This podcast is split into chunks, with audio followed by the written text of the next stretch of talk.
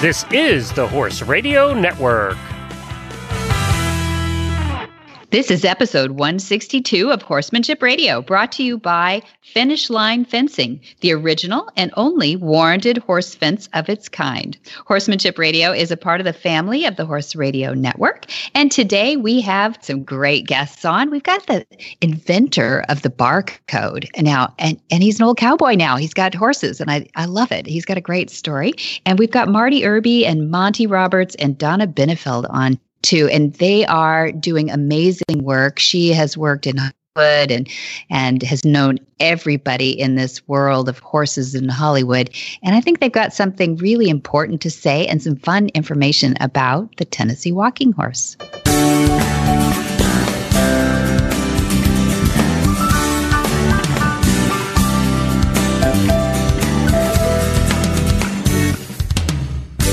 This is Debbie Laux, and you're listening to the Horsemanship Radio. Thanks for joining us. The Horsemanship Radio airs on the 1st and the 15th of the month. And as always, I have my producer, Jen, with me today. Hi, Jen. Greetings. Hi, Jen. I'm so glad to have you back on, and I wanted to brag on us for a bit. brag on you. I know. The big event of the season just happened, didn't it? Oh, it was my biggest event all year, and it worked. It was wonderful. I it mean, we had rain on you. No, oh you my didn't gosh. lose power. Summertime. No, we didn't. No, it's beautiful. Everybody was beautiful. Well, tell everybody what it was. The movement, the movement 2020. This is our third annual now. And uh, we had, you know, we had some hiccups through the COVID thing, not knowing what we were going to do, right? But we finally got to settle on staying legal. We couldn't have an audience there, right? We, no gathering, but we could have, of course, working farm. And so we had Dr. Siemens, Dr. Madison Siemens, brilliant on the equine vision. He's and behavior, you know, and he's just a genius on all that, just outside the box thinker. Working with Monty, of course, which would be just like isn't that the best? And then, of course, Jamie Jennings was his right hand person, a certified instructor. That was fun because they just played off each other using the horse as the podium and screen, is the way we were describing it, because they could, you know, mm-hmm. instead of a PowerPoint, that would be You had a ridiculous. real live horse. Yeah. We had a real live horse. Well, yeah. for people who want to go and check it out, because the movement is kind of an all encompassing 30,000 foot view Gosh. of Yeah. the latest in enlightened horsemanship. I so it happened, and you guys streamed it via Horse and Country TV, did it for you. Can we That's still right. see it now that it's done? You can. It'll be on demand. Just go to the website, www.themovement2020.com. You'll get all the information you need there and how to see the on demand. That's really cool. Now, if I have a poor memory, which I do, If if I go to montyroberts.com, Mhm. am I going to Yes. find be able to eventually find my way to the movement? the tab at the top has Yay. the movement on it. Thank Brilliant, you. Debbie. you're really so smart. That is a very good question. Because. I can remember montyroberts.com. I can remember. yeah. very good. Yeah, because there's a lot of information there too, but we made it real easy by putting a tab at the top. There we go. Well, Yeah. that was pretty epic. Yes. It was pretty epic. It like none other. Like Like, none well, other. and it's going to be even better like next year because it's annual. And crossing our fingers, we'll ha- be able to have lots of live folks show up for it next year. Uh, that's right. That's right. It'll be really fun. It'll be that experience everybody was hoping to have this year, but this one was different. I, I think we kind of set a bar. It was it was really different. yeah, Mhm. I, I, you know, maybe next year you'll have both. Maybe next year We might. have it streamed as well as for folks who want to show up in person because sometimes people very much want to witness it, but being able to travel to Flag, Flag is Up's farm. A lot to ask. not Yeah, always available. And you can only fit a limited number of people there, that's true. right? That is exactly true. Yeah, I'm kind Yeah, of no, I'm voting for that that option, both. A hybrid, right? Yeah. It's kind of like a hybrid, right? we have an event, but we don't. And what we might do is like we rolled over the tickets so that really the live streaming was something provided and then people could keep their ticket for next year. So we've already got the dates for that in June. And so I think people really want to get together. So we might have a thing where it sells out a certain level and then after that you can get the streaming. Brilliant. Yeah. You know, and so get in while while you can when the tickets become available, but also, you know, don't feel like if you're in Dubai or something that you, you know, you don't have to make that trek and buy a hotel room and all those things too. So there, you know, a hybrid is kind of a fun idea now that we know we can do it. Speaking of epic things, we've got an epic show coming up with two incredible guests, and we're going to get right to that after we hear from our title sponsor, Finish Line Fencing. Well, I'm here again with Kim and Lisa, and we're talking about finish line fencing because I get a lot of questions from people who are trying to put up one thing or another, and they know now about finish line fence and your product. But here's some of the questions that I get, or at least one biggie. What's the difference between finish line fencing, the one, the original, and finish line XL? Yeah, absolutely, Debbie. Like I mentioned before, the original finish line has actually been out for over 30 years now, and that one was actually developed for horse safety. It's it's 1,250 pounds of tensile strength. It's four millimeters in diameter, and it's available on a spool. And one spool only weighs about 24 pounds, so it's very lightweight and easy to handle. Um, XL, on the other hand, has been out for a few years now. It is 1,850 pounds of tensile strength, five millimeters in diameter. And it, it really just adds to the visibility, that, that thicker diameter to it. So is that eh, that's the main feature of that is so that you can see it a little bit more from a distance aesthetically or for uh, visibility for the animals? Yes, that that's that was one of the main reasons. And actually, it was an answer. We came up with this because a lot of our customers keep their cattle and the horses together. We right. needed to come up with a solution for them. So we needed something a little higher tensile strength. So by increasing the diameter, which gave you the beautiful line to look at and more visibility, it mm-hmm. also gave you that added tensile strength.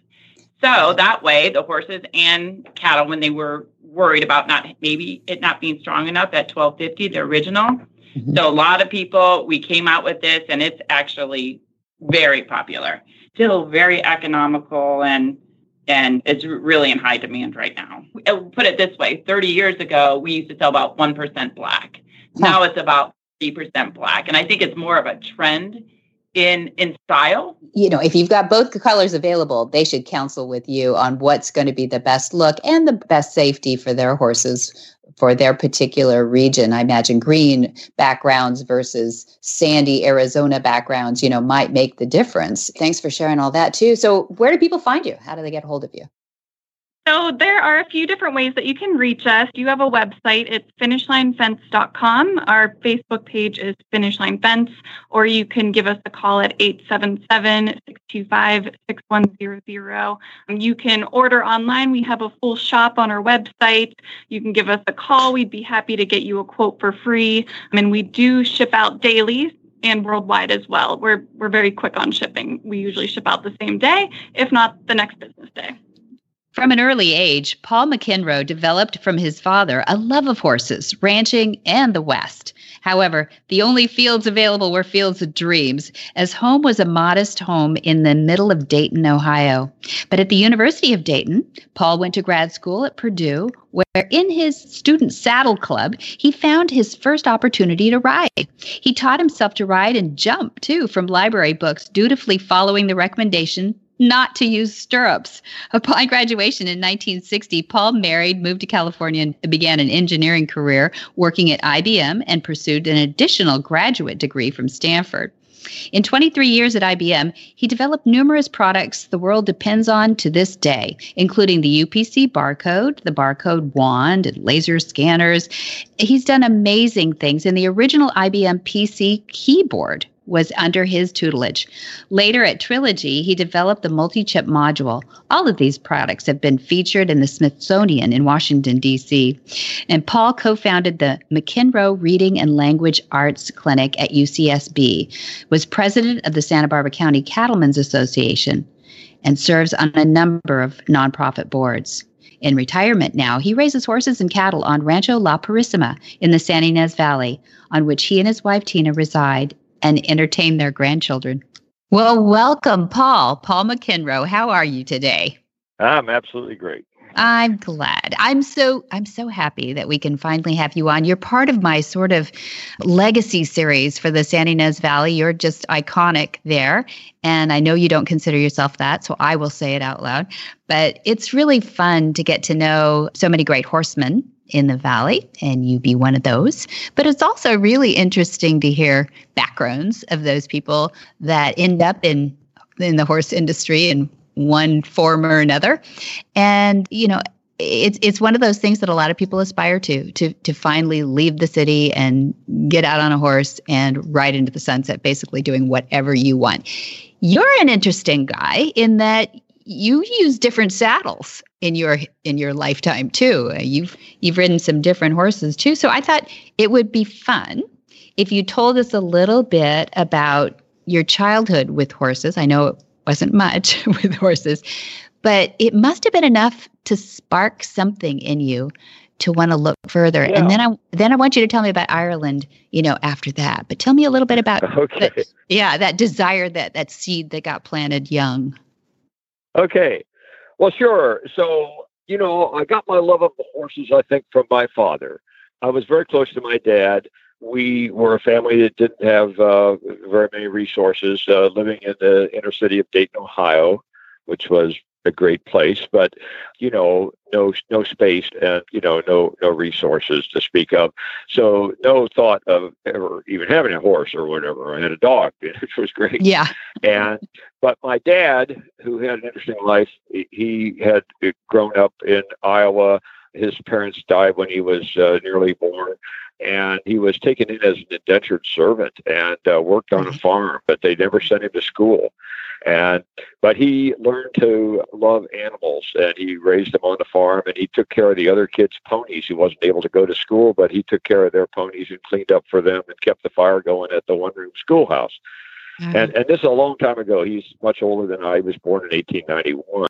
Wow. So anyway, after World War One, he met my mother, who had gone to Idaho, where her father had homesteaded a property and met her and they were married and then 20 years later they still didn't have any kids they adopted me picked me out of a lineup in in a in, an orphanage in uh, michigan and like Cider House rule anyway yeah. so i came home but, and i didn't know i was adopted but anyway at that time i didn't find out until i was in my 20s wow. and but the dad my dad told me stories at night you know about the west and uh because uh, after he uh, had been kind of abused on this farm. He ended up uh, stealing a horse and running away from the oh. situation. And he got on the horse and rode it to Idaho when he was 12 years old in 1903. And I kind of earned it, so maybe. yeah, it, it, he, yeah, it was his horse that the guy, the the owner, sold, and you know he had saved, traded all his little animals that they gave him one at a time up for the horse. Then they sold the horse, oh. so he went and stole the horse back and rode it to Idaho, and and uh, he ended up in a little silver mining town and ended up being the barber of the town, and he was a barber the rest of his life. So they came back, and as I said, 20 years later, they adopted me. I uh, just listened to these stories about the West, you know, and he had heard the same thing, go West, young man, which he did when he was 12 on the back of a horse. And so anyway, I, I did get uh, that chance. I mentioned the ranch in Idaho that the family had. And so I had an aunt who lived out there. And another aunt took me out one time when I was 10 years old, and they brought a little horse from the neighboring ranch over, and I got to sit on that. And and on the way out, I stopped in Iowa, and I got to sit on a 2,000 pound draft horse, draft mare. Mm-hmm. And you know, I, I loved that. so anyway, march on, and I go to school, and I I I, I happen to be at Purdue graduate school, and they had a, a saddle club, and I joined the saddle club, and it was just nose to tail riding, which was you know pretty boring, but nevertheless it was a horse. Yeah. And then, but they had these great horses, and they said if you could ride those horses, you know, it would really be great because they're uh, one of them had been a, a state chicken a jumper, but uh, they you had to pass a test to ride the horse. Well, I couldn't pass a test because I had never ridden a horse before. so essentially, uh, being a student of engineering, you know, I went to the library. This is before oh. had, you know phones or anything like that, and I, I read. Uh, some old books written by some of the classic guys, you know, from the, the 1920s and 30s and so on, first forward seat riding Caprilli and so on and so forth. Ah, yeah. And so I just did whatever he said. So I got up, I had to be up in the middle of the night to work on my computer because that's the only time you could get computer time in those days. You know, computers uh, were yeah. just coming out. Yeah. And so at three o'clock in the morning, I'd go out to the field and find the horses. And I went out and I fed this horse oats and stuff out of a bucket because, oh, I didn't tell you, they, they told me that you didn't have to take the test if you could stay on this horse in the arena for five minutes. uh, because you know, he had been known to get rid of all the riders. Uh, and so, so I studied how to, you know, fix a horse. I found out in, what he did. You he engineered the ride. Backwards. Yeah. yeah, he reared up and went over backwards whenever you put weight in the stirrup. So I borrowed a saddle and I put the saddle on him and I, I went out and I experimented with putting weight in the stirrup. Sure enough, you just stand on the ground next to him, push your foot, put put your hand down, put a little pressure on the stirrup. He'd rear up and fall over backwards. But I finally found out he loved me because he followed me all around and I gave him oats every night for three uh-huh. weeks. And he didn't and have so to flip over anymore, right? So you, yeah, you I know. And and, and, and so life. I told everybody I'm ready to take the test, and they had like 150 students lining the arena to see the boy. Yeah. Ticket. And he just walked around like a gentleman, you know. Oh. And so anyway, that was my first horse. Uh, later on, long story, I won't tell you. He, I, I was able to lease the horse for the rest of my time at Purdue, and I just loved him. And then I, I got married, came to California, and and I was, you know, I was going to school at, at Stanford and working at IBM in San Jose, and I had no time for horses. And if you want the Irish story, I'll throw it in right now. I love uh, the Irish story. I want the Irish story. Yeah. Okay. well, a decade later, and I haven't ridden in that decade, IBM sends me on a trip to Europe. It was kind of a reward trip for some stuff I'd done. And uh, we were going to spend a weekend in Ireland and then start the business trip in, in London the next next day. And so I, I went over there and at the last minute, long story again, I won't tell you all the details, but my wife couldn't make it. So I'm alone. But my wife and I had scheduled a weekend in Ireland. And so I landed from Aer Lingus at Shannon Airport. We got off the plane and, and I went up for the tour that we had signed up to take. And I thought, okay, I'll just take the tour. It was a castles and pubs tour around Ireland for two days, three Perfect. days. And so I went to the beautiful young lass at the counter and uh, said, you know, I'm Paul Materno. I'm here to take the tour. oh, why? Wow, me. You know, it's just you're the only people signed up, so it's just you and your wife and me on the tour. And so wait a minute, the wife didn't make it. Yeah. You know? okay. So, well, this is obviously not going to work. So I said, uh, what else can I do? And she says, well, we have all these different things. And she, what would you like to do? So I said, well, on the way over, I saw these beautiful pictures in the Aer Lingus magazine about fox hunting. Oh, yeah. I know a guy who knows a guy who knows a guy who has a horse. I'll set you all up for that tomorrow morning, blah, blah, blah. So, okay. So uh, tomorrow morning, at some ungodly hour, somebody comes to my hotel room and they say, yeah, we're here to take you to the horse, you know. Did you, so did you have, down, did you have the clothes that were appropriate for this at all? I was wearing IBM wingtip brogues, uh-huh. uh, IBM uh, dress pants, a chartreuse turtleneck that I uh, had okay. brought along for you know social things, and okay. no helmet. and no helmet. that was it. Yeah. Well. And, what, what, would you need so a helmet and a boot down, for? Yeah. yeah, and no boots. Yeah, and, so the guy takes me out to this place near Adare, in you know Western Ireland, and it's a thatched roof house, and the horse lives in one half, and the people live in the other half. Of course. And, yeah. and so he says, "Well, where's your saddle? I, I don't have one of those either." So, oh well, I'm sorry, we don't have a saddle. Well, wait, here's an old flat saddle. We can put that on. So, old farmer's flat saddle. Oh, good. One good. A farmer's and a half hand, gray gelding, right? And okay. uh, now remember, I haven't been on a horse in ten years, and then yeah. was just that horse that produced before that. Anyway, right he puts the horse in a trailer and he takes me to the meet and I get to the meet and there's like a hundred horses hmm. and a hundred riders and they're all decked out. They're in pink coats and black coats and everything is top hats. And yeah. here I am in a shirtle, chartreuse turtleneck with right. IBM pants. It didn't stick out at all. I'm sure. And I, and I said, well, I, I can, horse. they introduced me to the master the, the farmer takes me to the master, introduces me, and I said, you know, well, sir, I can see I'm not dressed and uh, it's improper, and uh, you know, it's okay, no problem. I'll just go back to the hotel. He, no, no, no, we love you, Californians. You know? and we don't get you very often, you know. And then he turns to the farmer and he says, but he said, but he said, I'll tell you, he says, uh, I want you to ride to the front. He says, don't stay to the back. It's been raining solid for uh, six weeks now, and oh. you'll be to your knees in the muck at every wall, right. every fence, you know. And and the farmer says, oh, sir, he says, you needn't worry at all about that. He said, we've rented him the uh, the big gray gelding, the five year old with the mouth of steel, he'll be to the yeah. front like it or not, you know. the mouth of steel. Yeah. And so I thought that was great. And so mm-hmm. anyway, I hunted for six hours that day, and you know, oh spent gosh. the next day, most of it in a uh, in a in a bathtub trying yeah. to get sore. it was it was an amazing event. Yeah. I mean, there were places where we rode through farmers' fields. I mean, little house the paddocks, and the, the they they got a car out there with a trailer behind it, and the first horses through are jumping the trailer, and then mm-hmm. I'm, I'm sorry, the hitch, and then they're jumping the trailer, and then they're jumping the car. The farmer's in the car, holding his hands over his head like a Volkswagen, and you know, I mean. it was, it was pretty amazing. Like a hundred horses anyway. in this, huh? What a yeah, thrill! And were, did you stay in the front too? And or, or, I stayed as close as I could. I made yeah. the whole thing. I think I, I, don't think there were twenty or twenty-five maybe that finished after the oh six hours. And toward the end, I'm running down a hill across a side hill, and there's a road. The road's dirt, you know, and on either side of it is a ditch, and on either side of the ditch, uh, but between the ditch and the road is uh, are bushes and all that kind of stuff, you know. Mm-hmm. And so you come mm-hmm. flying across there, and you got to jump the stone wall and the bushes and land on the road and then one more stride and then you're jumping the other side. And I think I lost the stirrup on one side and I lost the other stirrup on the other side. We're galloping down the hill and this Irishman comes in, he's got this top hat on. He's sitting very well. And I'm just getting my stirrups back and we're still galloping.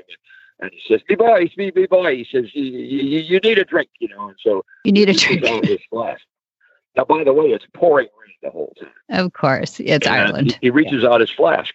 So I, I'm not a drinker. I, at that time, I was kind of a teetotaler, but I figured, yeah, I, I need it now. So I reached over to get the drink, Uh-oh. and it was like he was teasing me. He kept pulling it back. What is going on here? Why is this guy offering me the one that you know? I think it was brandy and uh, port. You know, why am I being offered this? And he keeps pulling it back. And he's saying something each time I can't understand it. Finally, I figure it out. He's saying, me boy, don't grab it with your hand around the bottom. Put your hand over the top so the water doesn't get in. He's oh. worried about diluting. diluting his brew. That's Irish. That's very Irish. Yeah, that's all right. I have Irish relatives. I can say that out loud too. So that's fantastic. I, everybody should should have some kind of crazy experience like that on horseback sometime where they can share that story. That's a great story. And, uh, and so, how did you? I mean, I I know that you end up with a cattle ranch and you're on the cattlemen's board and you're completely Western now, or have been. You also still do foxhound uh, events, I think. You, aren't you still on a board of the? Are you a master of the yeah. hounds? You're a master of the yeah, I'm, I'm the master. Yeah, I've been the master since '97. Yeah. Oh, there, there you go. So, and how do you get to the Santa Ynez Valley, and how do you stay with horses when you've become one of the most famous? I'm sure one of the more famous employees at IBM, in that you're involved with the uh, barcode and so much uh, technology yeah. that we all use today. All of us are. So, I mean, how do yeah, you? Yeah, well, basically, you know, the, the, yeah. the, the, quick version of that is, uh, yeah, I, I, spent my career at, at IBM, and uh, uh, I did start breeding. Well, when my daughter turned six, uh, my oldest, I went and bought her a pony, a Chincoteague pony of all, and oh, and then I, you know, was leaning on a post watching her go around in circles. I thought this is terrible. I could get myself a horse, so I bought a horse too. And then I decided, well, you know, I got to make a business out of this. I was becoming a businessman, you know. So uh, even though I was working full time at IBM, I bought a little five acre property and we uh, put some horses on it. Then I went off to Keeneland and bought some racehorse broodmares and started breeding horses. That was in 1972. And so I bred horses all the time I was at IBM, but I only had, well, I started off with five acres and then I got 25 and so on. But whatever. that went for 25 years. And at the end of not quite 25 years, I moved to California, was offered the presidency of a company called Trilogy Systems Corporation, which had been founded by Gene Amdahl, one of the geniuses of the world. And uh, the big, we, we made the biggest computers in the world at that time using wafer scale integration. So I left IBM to do that. I came out here and, uh, you know, I did the trilogy thing for about actually, I worked out a merger for Digital Equipment Corporation to buy Trilogy, which they did. So that went from about 84 to 94. And then in 84, when I moved to California, I switched from raising thoroughbred racehorses to warm bloods. And so I, we raised warm bloods. So I bought five acres in Los Gatos, California, Northern California, near Trilogy, which was in Cupertino. And, and I always had desire to be a rancher. I always wanted to be a cowboy, but I didn't have any time, no time, no time. And so I said, I'm retiring at 55, period. And 55 came along. I had lost a wife to a car accident four years before. Yeah. But then several years later, my my daughter was in Santa Barbara, and she had a couple of my horses down here, and another lady who's now my wife, Tina, had daughters, and they rode at the same stable, and we met, and we got married, and we she's a cowgirl, you know, queen of the Salinas Rodeo, and so on and so right. forth, and so trained by Monty Roberts' parents. yeah. and and so I retired in 1994 and I wanted to buy a ranch. So you know, we looked in the Santa Ynez Valley. Uh, luckily, Brooks Firestone was selling his wonderful ranch, right. so we bought the ranch, and then we got into breeding in a big way. And I couldn't even spell cow at the time, and but, you know, I I learned to spell cow, and so I became a cattleman. yeah, you, you even got to cattleman. Uh, I've been doing it ever since. yeah, fantastic. You, have you've, you've contributed so much to the Santa Ynez Valley too, and not only just the equestrian world, but you know, as a good, solid citizen too. And appreciate you being on the board and Tina's work with education, your work with education too, and all the things that you've done there. And I'd I'd love to have you back sometime. It'd be fun to have you and Tina too, and talk a little bit about her side of the of that McEnroe collection there yeah. too and her yeah. stories too yeah but anyway join you know i am so happy to share you with our listeners and i think they'll be thrilled with your stories and there's more to come i'm sure you got any more stories up your sleeve uh, it, it, it's terrible i got so many stories oh, i love it i'm actually i'm actually starting to i'm writing a book i've got about oh, the first hundred pages done now and i'm trying to put a lot of the stories in it but the problem is you know the, the book is written mostly about the barcode and I'd love to put some of the horse stories in, you but gotta I haven't quite sneak the horses in. Oh do, yeah. How do I get the horse stories in the barcode book? Easy Maybe peasy. I, the barcode paid for the horses. So there you go. And now you just yeah. segue right in there. yeah. That's what we love anyway. Tina wants we, me to Tina Yeah. wants me to call it the code of code of a cowboy. oh, see, that's pretty good. See, she combined it. There you go. She segued in. She's a smart lady. Keep her. Well, Paul McEnroe, thank you so much for joining us on Horsemanship Radio. sure, no problem. Uh, Hi, I'm Monty Roberts. And I'm coming to you now to talk about the Monty Roberts Online University. You know, there ought to be six months in everybody's life where they just live with their animals. I've been staying home, but uh, three months now, I've been home with this virus thing, and the things I'm learning. We're bringing you a new series. What horses see, how horses see, and about horses seeing things. The online university is bringing you the last three years of my learning process, which I promise you is the learningest years I ever spent. The Monty Roberts Online University, uh, you won't miss a minute of it if you get started on it. I love bringing it to you, and it's my shot to take my concepts to the next generation. Marty Irby is the executive director of the Animal Wellness Action, and he recently added Donna Benefield of Gallatin, Tennessee, to the organization's list as the organization's new senior advisor on equine protection. Benefield was instrumental in the formation of the four USDA certified inspection programs over the past 30 years, where she inspected thousands of gaited horses and is the past president of the National Plantation Walking Horse Association. A lifelong horsewoman, Benefield is one of the most prominent students of the late Glenn H. Randall, Sr., who trained horses ranging from the cavalry mounts to Roy Rogers' Palomino Trigger to Gene Autry's Champion and many other movie horses, too, featured in countless films like Ben Hur and The Black Stallion, to name a few. A former two time Emmy Award winning producer, Benefield and her late husband Richard worked with equines in numerous films, including the 1991 blockbuster The Last Boy Scout with Bruce Willis and the hit series Dark Shadows. She was introduced to the world of Tennessee walking horses by the late Joan Blue, a longtime equine advocate that you'll know that worked to pass the Horse Protection Act of 1970. Well, welcome. I've got Marty Irby, Monty Roberts, and Donna Benefield all on the line together. And I think we're in three different time zones, if I recall. Is that right, Donna? Yes, I'm in the central. You're in the central time zone. You're in Tennessee now as we speak? Correct. Great. And Marty, I understand you were just talking to a senator earlier today, so you must be in Washington. I am. I'm just a few blocks from our nation's capital that doesn't have very very many people at it right now. no, that's a good point. We're in the middle of the COVID thing too. It's so nice to have you on. Thank you. And Monty, you're not even home. You're uh, you're up in San Francisco with uh, Thoroughbred, I believe. That's correct. I'm at Golden Gate Park in uh, the San Francisco Bay Area. Yeah, exciting, you guys. Well, it's wonderful. We were all able to pull you together, and we're recording this today because we've got some news and we want to hear some news. So I'll start with you, Donna, if I could, and welcome as the new senior advisor on equine protection for the Animal Wellness uh, organization that Marty has been a part of now, the Animal Wellness Action.org. Very excited to have you as part of the team there because we could really use your expertise and your your storied background. Tell us a little bit about how you were first introduced to Tennessee walking horses. I think it was quite a few decades ago. Yes, thank you.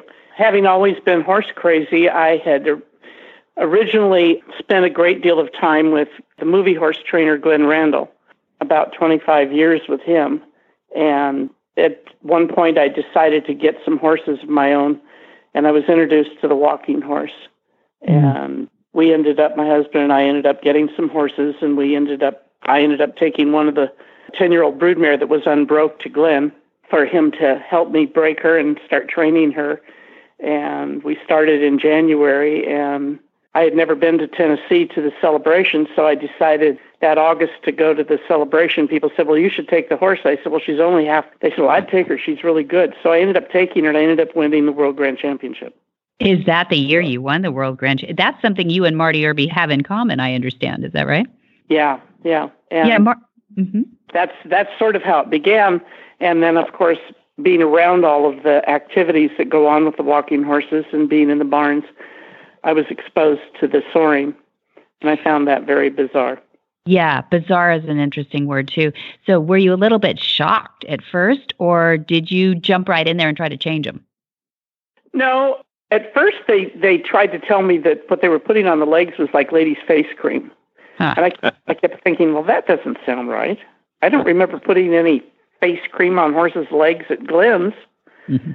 and so it didn't take me real long time to finally put together what was going on. And then after I won the World Grand Championship, they did a lot of Equus and Horse Illustrated and all these different newspapers and magazines did articles on me, and I mentioned the soring. And the people in the breed got very upset with me and said, "Well, you just you're not to mention the word soring."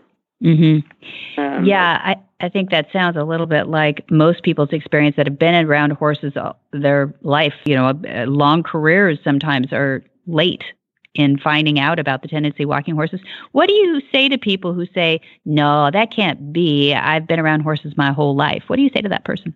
Well, I tell them that that's absolutely not up for for debate. I said this is things I've personally observed and I got together with some veterinarians and we ended up putting together a inspection program that is certified by the USDA to fight the issue and to fight the corruption in Tennessee. And that, of course, put me on the map. And yeah. one thing led to another, and I received threats, and supposed to have been a contract on my life. And I testified in court in Washington, D.C. against what they did. And finally, I, having been in the film industry my whole life, so I got a hold of CNN and CNN Special Assignment, and I did a expose on the soring and corruption mm-hmm. in I think it was '86, and then the following year, they were still going at it and coming after me. So I thought, well, let's do another one. So I got a hold of Current Affairs and Maury Povich, and we did another one on him. And yeah, you're a brave lady. I understand that you had FBI protection for yeah, some parts yeah. of that. Yeah, I yeah. very involved. hmm That should say enough about who who these people are that are proponents of this. Do you feel like it's a shrinking industry, Donna? Has it, should it have gone away in your mind at this point? I know you you want it to, but it seems like a crazy timeline. Well, it has reduced in size due to the fact that a lot of people were older and a lot of them are just dying off, literally. Yeah. And with the uh, help of the internet and the media exposure, well, it started off with CNN and then current affairs, but we didn't have the internet back then like we do now. And so the internet has really helped to just really squash what's going on and reveal what's going on. You know, people put videos on like YouTube and things about the soring. Mm-hmm. And so it it detracts from the breed.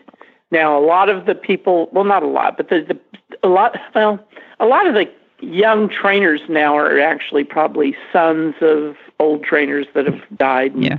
Yeah. So they're kind of carrying on the legacy, but you don't see as many people at the uh, World Championship because it used the stadium used to hold about thirty thousand people, and you could have a, a time when there'd be only standing room only. Now you could almost shoot a shotgun through there and not hit anybody. So it's yeah. hmm it's been reduced in size significantly. Not to mention the breed registry used to have about twenty thousand people, Mhm. and I think its membership is down. Marty would know better the numbers. I think it's under 4,000. It's like between 2,000 and 4,000 members now compared to 20. So it's it's taking a hit. hmm People want to be involved with a breed that's so corruption based Mm-hmm. and abuse based. You know, people they just they don't like that kind of abuse to an animal. hmm Yeah, um, I mean, I'm talking to three people now who have worked, gosh, at least 30 years each. So we're talking probably closer to a 125, 50 years worth of experience of people who have advocated for the horses. And I thank you all three. Marty, maybe we should rename that celebration a celebration of a reduction in this industry. But it it seems strange to me that we're telling, I don't know, people of influence, whether it be in Washington or, or otherwise, that this is a this is a horrible thing. It's an animal abuse problem. Why didn't that go away? Well, I, I probably I would say, you know, the main reason that it hasn't gone away is because of political influence and money that the people in Tennessee, very close to Shelbyville and around Nashville, who are deeply involved in the Republican Party there and in Kentucky, have been well funded for many years, and they've given campaign contributions to senators and congressmen from Tennessee and Kentucky, and they've just kept things at a standstill for decades. I mean, you know, it, it's a whole lot easier to prevent something from occurring in Washington D.C. than to actually make it happen. So Donna may want to elaborate on that. Mhm. Well, the the USDA was sued for allowing this to go on back in um, the 80s, and Judge Gasch in Washington D.C. came down with his decision in '88, and I think it was '89. They were they were having the trainer show. I think when the decision came down, and the USDA was instructed that to rethink their position on allowing the pads and the chains on the horse's legs, and the USDA was there to oversee the inspections that were going on for the trainer show, and it was held in Decatur, Alabama that year. And so what happened was they told them they could go ahead and go in the ring. They just couldn't wear their chains in those big stacks that they wear on the front feet. Mhm. So Reese Smith, a guy that was very politically involved, whose son now, Steve Smith, is Lamar Alexander's campaign chairman, and he's also the chairman of the Republican Volpac Committee here in Tennessee. They got very involved politically, and they brought Mitch McConnell into the picture. And within three days, I was in a meeting with Mitch McConnell and all these other breeds that were impacted by the court decision. And this meeting was held in the Senate in Washington, D.C. And that was really the beginning of Mitch McConnell's um, involvement in this breed. And he's been heavily involved in it ever since and received hundreds of thousands of dollars from people that want to keep the soring status quo. Mm-hmm. And Mitch McConnell has even stated that these boys have been very good to him and he'll never turn his back on them, quote unquote. Well, there we go. At the end of this, I, I, de- I, definitely want to give you some calls to action for our listeners to to do something about it for sure. But, Dad Monty, you've been involved with animal advocacy and, and good horsemanship for the bulk of your life. And uh, what is it that you say you didn't get into the horse industry until you were three? About that? That's right. Yeah. That's right. I was in the horse industry when I was three, and I actually had a brush with the Tennessee walking horses at about the age of 12, but decided not to uh, get involved any deeper than that. But I, I sort of sit on the side of all of this, and I haven't had my hands directly in the Tennessee walking horse industry, and maybe that's a good thing. But you know, in this conversation, I haven't heard the term big lip, big lick mentioned yet, and I heard World Grand Championship, and I, I sincerely believe that that must have been the flat shod yes. World Ch- Grand Championship. That's right. Is that correct, Donna? What I won was in the flat shod division, but the big stake class that the, most of the Southerners here really love is the big lick stake I class. Know, I know, but when we all, our team, let's say, when we all speak of this, I think we should never say that we won a World Grand Championship without saying in the fl- flat shod division with no soring at all, or even the stacks or the chains because people say Tennessee walking horses. And I heard on this conversation the term uh, the Tennessee walking horse industry is not something I could support. And it's it, uh, as Marty and I have talked many times, there is nothing wrong with the Tennessee walking horse.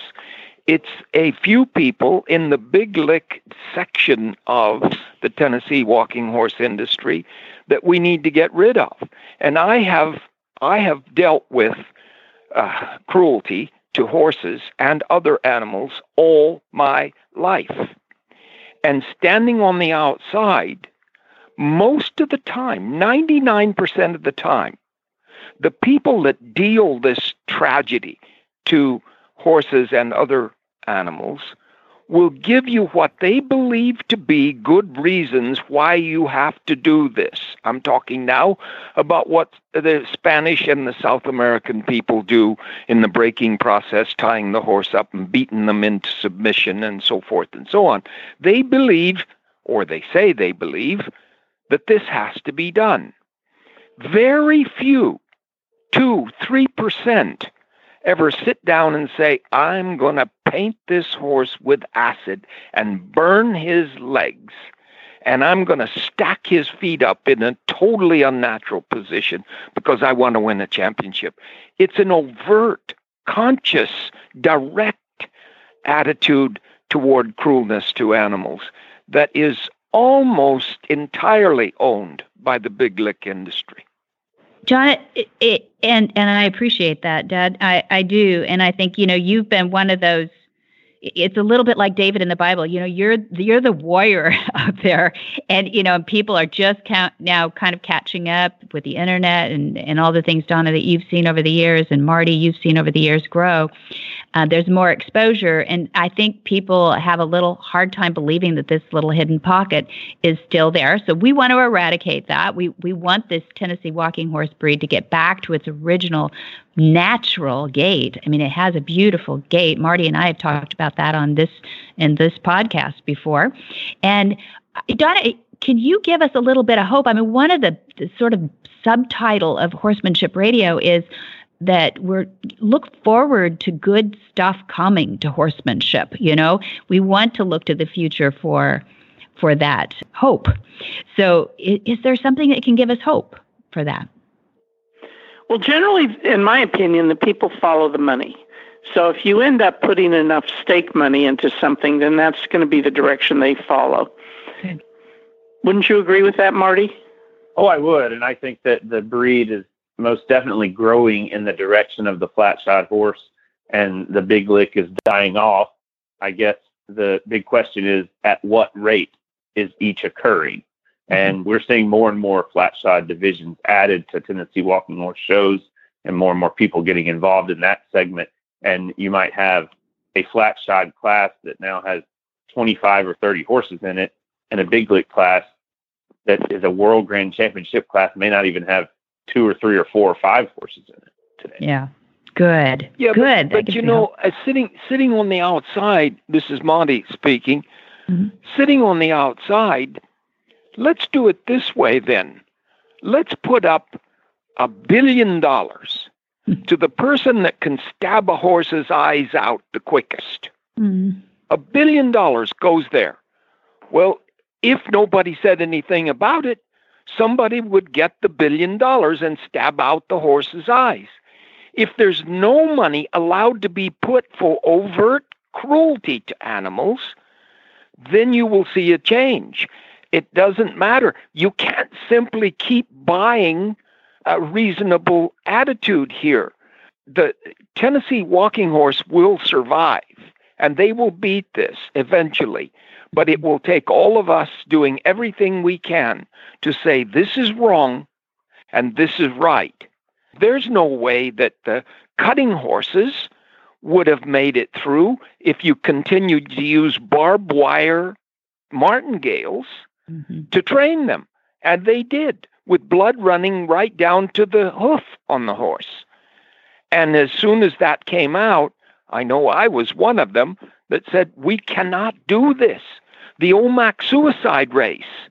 Mm-hmm. There was a hundred thousand dollars to the winner of the Omak suicide race. So they jumped these horses off of a cliff into a river. And finally, somebody said, I don't care where you put your hundred thousand dollars, but you can't do this to horses. Mm-hmm. That's what we have to get through. And I would love to sit down with your politicians myself and and tell them of my history. I'm 85 years old now, and I can still ride a bit and and do some things. And I have worked at world class level in 52 separate disciplines. And I I have a case to make for the fact that we will all be happier when there's no overt cruelty to animals. Mm-hmm. Absolutely. Marty, tell Absolutely. us that's the call to action that people can do once they've heard this and they say, okay, I want to make a difference. What do they do? Absolutely. We, we actually have two things. First, and in the long run, most important is we have an action alert where you can go and contact your U.S. senators. The PAST Act has already passed the House of Representatives, and you can contact your U.S. senators and you can ask them to co sponsor the legislation we have 52 of the 100 U.S. senators now on board, so there are still 48 more that are available to co sponsor. And secondly, to contact the U.S. Department of Agriculture, the administrator of APHIS, Kevin Shea, who oversees the program there, has tremendous influence over what inspectors would go to Tennessee walking horse shows and when they would go. And we really want to see USDA crack down on soring, send inspectors that are going to disqualify these horses that have been sored. So we hope that people will contact them and urge them to send inspectors to the big lick shows that begin next weekend. No, is that right? No, yeah. Even amidst COVID 19 and all of the issues that we're having, uh, they're still going to go on. They postponed them for a few months, but they're still going to go on with these big lick shows in Columbia, Tennessee, and Shelbyville, Tennessee.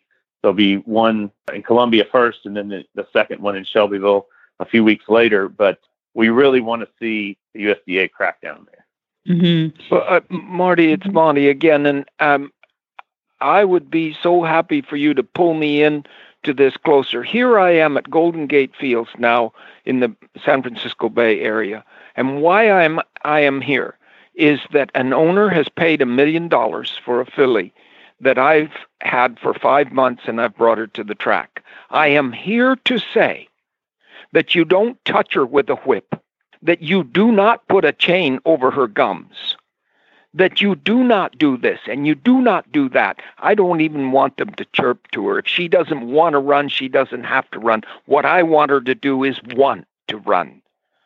Now, if I'm going that far for you not to put a recognized soft whip on a horse in a race. What how does that compare to soring the Tennessee walking horse? So that's how far I'm going to say that a good trainer can make a horse do almost anything he wants him to. But the great trainer can cause the horse to want to do it. And if we have discipline after discipline where we allow the horse to want to do it, we will be the shepherds of good horsemanship going on past our lifetimes. If we don't, we will not. And we will continue to see this kind of thing done by people who simply want to win and don't care at what cost it is to the horses. Mm-hmm. There was there was some confusion between the act that passed, which was an animal welfare act. It passed, and some people was that the yeah. PACT, and you're looking yeah. for the PAST Act to pass. So yeah, uh, right, could, right, preventing uh, prevent all soring tactics act. Yeah. Okay. Is the name yeah. of it. The okay, the other so one was signed into law last November. It was, and yeah. some people believed that we passed the PAST Act when it really was that, which is a wonderful act. And we saw you your photo, Marty, with President Trump and and many other influencers around him signing that into. So we know that that one's done, but people were not ready yet to sign that PAST Act. So we, we really do need their help. And we prefer people to utilize the action alert, right? So that we can track them. Is that right, Marty? Yes, absolutely. That way we're able to track how many messages have gone into each congressional office so that then our lobbying team can follow up and say, Senator Blackburn from Tennessee or Senator Shaheen from New Hampshire, whoever it may be, that we know that 364 people contacted your office asking you to co-sponsor this legislation and you have the support and we're here to basically close the deal and get you to do it. Yeah, great. You know? And you all count. You all count, you listeners. So so we need your numbers. We appreciate that. And uh, you know, Marty, well, you and Monty, I think, Marty, are coming up with possibly one of the greater influencers there are out there, but there may not be anything to spill the beans on that yet. Am I right, Dad? No, the, I can I can talk. In fact, I want to say that Her Majesty Queen Elizabeth II is the most influential world leader we've ever had on the face of this earth. And she doesn't know Donna's story. And I I would love for Donna to write a concise story about what she's been through. The Queen needs to know this, and uh, he she knows now uh, about Marty's life and what he is paid to get into this act that we're doing, the drive that we have to make this right. She knows about Marty, but she doesn't know about Donna, and I would love for her to have a quick story on on Donna so that she knows what people are doing to try to make this right. And the Queen quietly influences more than anybody will ever know. Well, Donna, can yes. we get you that? Yeah. Yes. Wonderful. Please. Wonderful. How soon? This, this, this lady really adores her horses. I know. And her dogs and all animals. And she has been so helpful to the racing industry and and gets criticism for it. And do I get criticism? I wasn't even supposed to go to Shelbyville because they said I was supporting a terrible group of people called the Tennessee Walking Horse people, and I was supporting a terrible breed of horses called the Tennessee Walking Horse. And I'll support the Tennessee Walking Horse till the day I die. Mm-hmm. Yeah, well, it's not the horse; it's the people that are the problem. That's true. it. We need we need to lock arms on that theory. Mm-hmm. It's a good thing that you did go because you and Debbie and I would have never met had you not. That's true, and I'm I'm not sure that I would have been nearly as active in it if you hadn't stepped aside and said, "Look, I'm going another way." That really put the fire in my harness, and I'm I'm here for you. I'm here mm. for you. Whatever you need. Didn't you Thank work you. with? You've always been so wonderful. Didn't he work with Bill? Not Bill. Yeah. William. William. Johnson, Yes, he, he Monty came to Waterfall. Yes. Yes. And, uh, yes. times. I, I did. I also, as a child, worked with your man that you mentioned from Hollywood. With Glenn?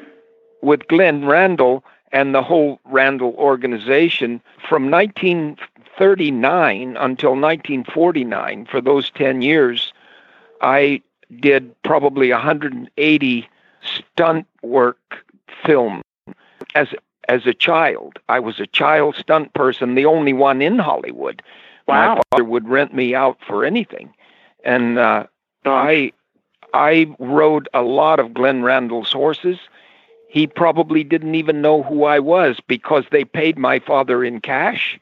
They used no names. I got no credit because you can't have a child doing those stunts. Well, they did. Of and course. I can tell you, I can show you footage that would you, you stand your hair on end, you know. But I didn't even know it was anything unusual because my father just kept telling me to do it. Wow.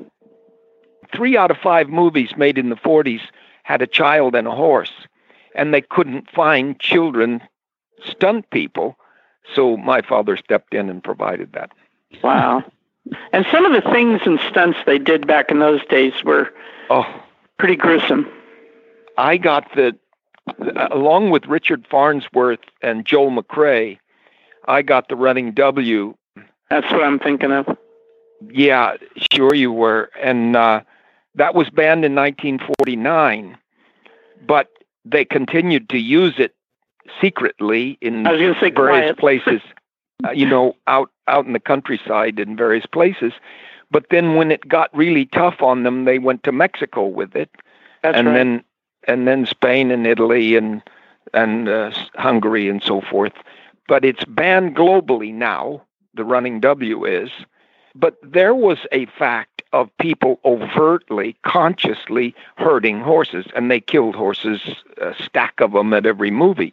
I I I, I cringed when I saw it, but I, I said, "This is the way the world works," you know, and and then right. Richard Farnsworth and I s- sat down one night that I remember so well and said, This is enough. We've killed enough horses. We're doing this, and there's better ways to do this. And I'm not for banning anything, I just want to make everything better. The wild horse races in rodeo, where those horses had never been touched before, and then three people come and just rape them and get a saddle on them and run them in a race for a half a mile with horses running into the fence and people getting killed and horses getting killed. It just had to stop. In 1949, I went to Livermore, and the guy that drove me there got killed in the wild horse race. And Wow. I couldn't go home. I stayed there for a week till they came and got me. But uh, I've been through it all, and um, I, I'm happy to to meet with Congress people, to, to do whatever I need to do to bring my experiences to life and to cause them, with the stroke of a pen, to make the world a better place for horses and people too. Now, are you indicating that the Queen would be interested in the soring and want to speak against it? Well, I am telling you that when the Queen learned about the soring, she is definitely interested. Interesting. Whether she would speak against it, what she does a lot of is working in the background. I understand. and she she's so influential that way but you know she doesn't want to come out in every cause this way and that way because all the causes I could tell you about the causes she is working underground with if I had the right to but I don't but she's influential and she doesn't mind me saying that she's influential and she doesn't mind me saying that she loves her animals so that'll tell you the story and um, I I sent her. Debbie can attest to this, and um, know better than I do. But I must have sent her three or four days of reading, Debbie, Yeah, recently. Probably. Yeah, probably. And and she'll read it too. Well, No, I'm- not only will she read it, she telephoned me. I think Mhm. I can say this. Mm-hmm. She telephoned me to say, "Send me more." Mm-hmm. wow. Wow. A- Yeah, and I amazing. thought I was o- I thought I was overloading her to the max. And she said, No, send me more. I want to know more about this. So the answer is she is on the team. We just have to do it her way. Yeah. Quietly. Mm-hmm. That's it. She's the greatest encourager. I would say that. And think about all the people that she has encouraged over all these yeah. decades. So yeah, it, and, it, it works. And, and, Her Majesty Queen Elizabeth II is more apt to say, let's get $3 billion up for the flat shod ones and let's get rid of this other one and all done without anybody knowing she was influencing it. That's the kind of thing she would want to do. Mm-hmm. Yeah. Interesting. Mm-hmm. I well, would there's love not to a have more respectable oh. or respected person on the planet, I don't think, than Queen Elizabeth. So, Monty, I think you know all of the work you've done with her, and even just bringing this topic to the front for her is is so much appreciated by us and so many of the sound horse, flat side natural horsemen out there in the walking horse world that we we can't thank you enough. I I mean well she it's, it's she terrific. knows Marty Irby right now as well as she knows her own grandchildren. I'll tell you, and uh, and she respects oh, that's, you. That's really wonderful to hear. well, it's the truth. And and how many people she sent me a letter on my birthday and she telephoned me after she got the the bulk of the Tennessee walking horse things. Telephoned me to say send me more send me more. You know i i'm so proud of that but i i have to respect her request to keep her under the current. Yeah. And so what what i'd like to do i've kept you all long. I'm i i just enjoyed listening. I appreciate it. What I'd like to do is have Donna, I'd love to have you back. I'd love to hear about the last Boy Scout with Bruce Willis. You know, some of these things that you've done, hit series like Dark Shadows, people will remember, and, you know, get some more background on you and then touch base again, you know, about what the progress is with the Tennessee walking horses. Can we do that again sometime soon? That'd be great. Yeah. Anytime. Because I'm I'm retired now from the film industry. Okay. I'm uh I'm actually 73 years old, so I'm not. I started when I was young. a child, yeah. a child. A child, he says. Yeah. Yes. right. well, I appreciate it, and I'll let you all go. I, I appreciate you, and I'd love to have you back real soon. Thank you so much. Thank you, Debbie. Thank you, Monty, both. Thank, thank you so much. Thank you all. Let's stay in touch. Thank you. Hi, Carol Herder here, president of Cavallo, home of the world's most trusted and popular hoof boots. You know, one of the most interesting parts of what I do is the many horsey stories I get to hear. Most of them are really uplifting. Some are stories of challenges, and a few are downright sad. Recently, a wonderful woman took the time to approach us at a show to share a story about her horse who went down in quicksand. It started out as a really scary story. We were holding our breaths waiting for the outcome, and it turned out wonderful. They winched the horse out relatively unscathed, albeit, you know, a little traumatized, and everyone standing around were super amazed that he still had his Cavallo hoof boots on. Scary story with a good ending. Another testament to Cavallo. If you don't have a pair for your horse, it's time. Cavallos are easy to put on, easy to take off when you want to take them off, and they stay on. They stay on in all terrain. Cavallo, the world's most trusted hoof boots. Whisper the language of the herd. Listen, you don't have to say a word. It's time for Jamie Jennings to fetch an email from Monty Roberts' inbox and share a morsel of Monty's wisdom in a little segment we like to call Ask Monty leave this world a better place than mine. The magic in the language of the. Dear Monty, how do you ride a bucking horse? I think there may be a few overfresh horses coming out at the end of lockdown with riders who will be challenged to sit a buck. I'd love to get some advice from you on the staying on part. I think I can sit a buck pretty well as riding racehorses taught me to grip with my ankles. There are many roads to Rome though. How does your dressage trained rider stay on for a rodeo? Would you have some words of wisdom on this, please? Kelly. Monty's answer. Isn't it coincidental I was planning to ride Chrome today so I could school a particular thoroughbred to respond to the dually halter while being led from another horse? Since Chrome has had an uneventful month or so, I was wondering what to do with him because he will tend to buck when he's fresh. I think your idea is a good one and should be valuable to horsemen worldwide. To my way of thinking, the most important part of these fresh horse rides is what you do before you get on. Prior to putting yourself in the saddle, there's very little chance of being injured by a fresh horse.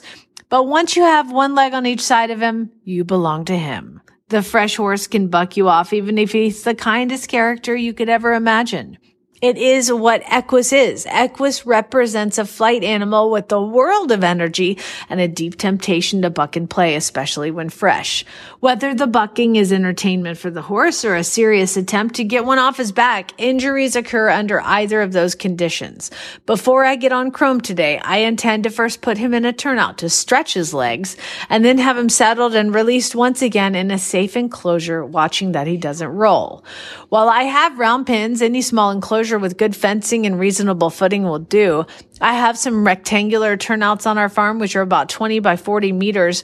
I have used these with Chrome before and found him to be very prone to buck, run, and play for about four or five minutes. After about four or five more minutes with no bucking, I then feel safe to mount. There was a time in my life where I would simply saddle a horse of this description and get straight on. I found it to be fun to have some bucking and playing under me. Remember, I spent two years riding bulls in professional rodeo.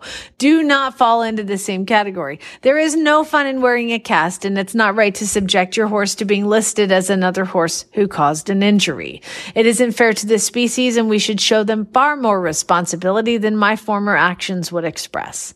Injuries are not fun to horses or humans, and if you followed my techniques from the beginning with your horse, I would suggest to even resort to long lining experience in the early stages in the process of training one now for rides or pleasure.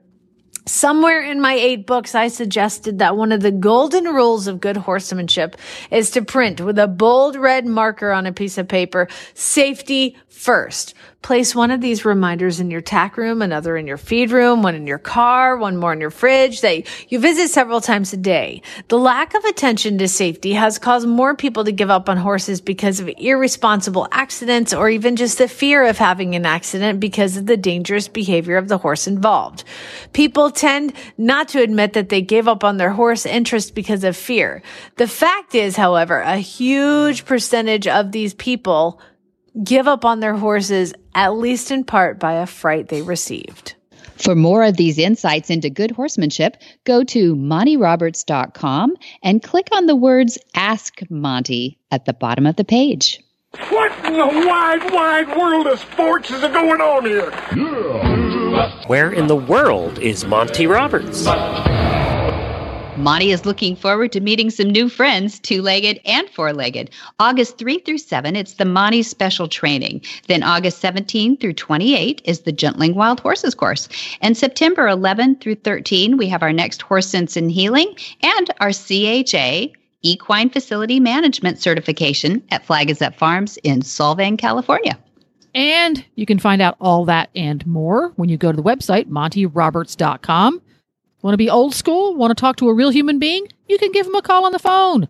805 688 6288. And for details about today's show, you can go to horsemanshipradio.com where you're going to find links, photos, and more information about today's guests and topics. And we want feedback. That's how Debbie gets these great ideas for all these great guests. go to social media. That would be Facebook and Twitter and Instagram. And like and follow Monty Roberts on Facebook it's Monty Roberts, the one with the blue check mark. And on Twitter and Instagram, it's Monty underscore Roberts. Easy peasy. They kept it simple for you so you could. We try. That's right. right. Yeah, it's all about Monty. Yep. uh, but where do they find the app? That's where do they find the part. app? Go to your app store on your phone. Whip out your phone. Swipe. Yep. Go to your app store. You can find the app. Download it today. It's Horse Radio Network. It's a free app, by the way, and it works for Android yep. and iPhone. Or if you, again, are old school, you could also listen to all of the Horse Radio Network shows, including this one, Horsemanship Radio, on iTunes or your favorite podcatcher. Many thanks to our sponsors as well. We wouldn't do it without them. Finish Line Fencing and Cavallo Horse and Rider, and of course, MontyRobertsUniversity.com. And be sure to visit all the other sh- great shows too. I do on the Horse Radio Network at www.horseradionetwork.com. Until next time, have many happy horse hours.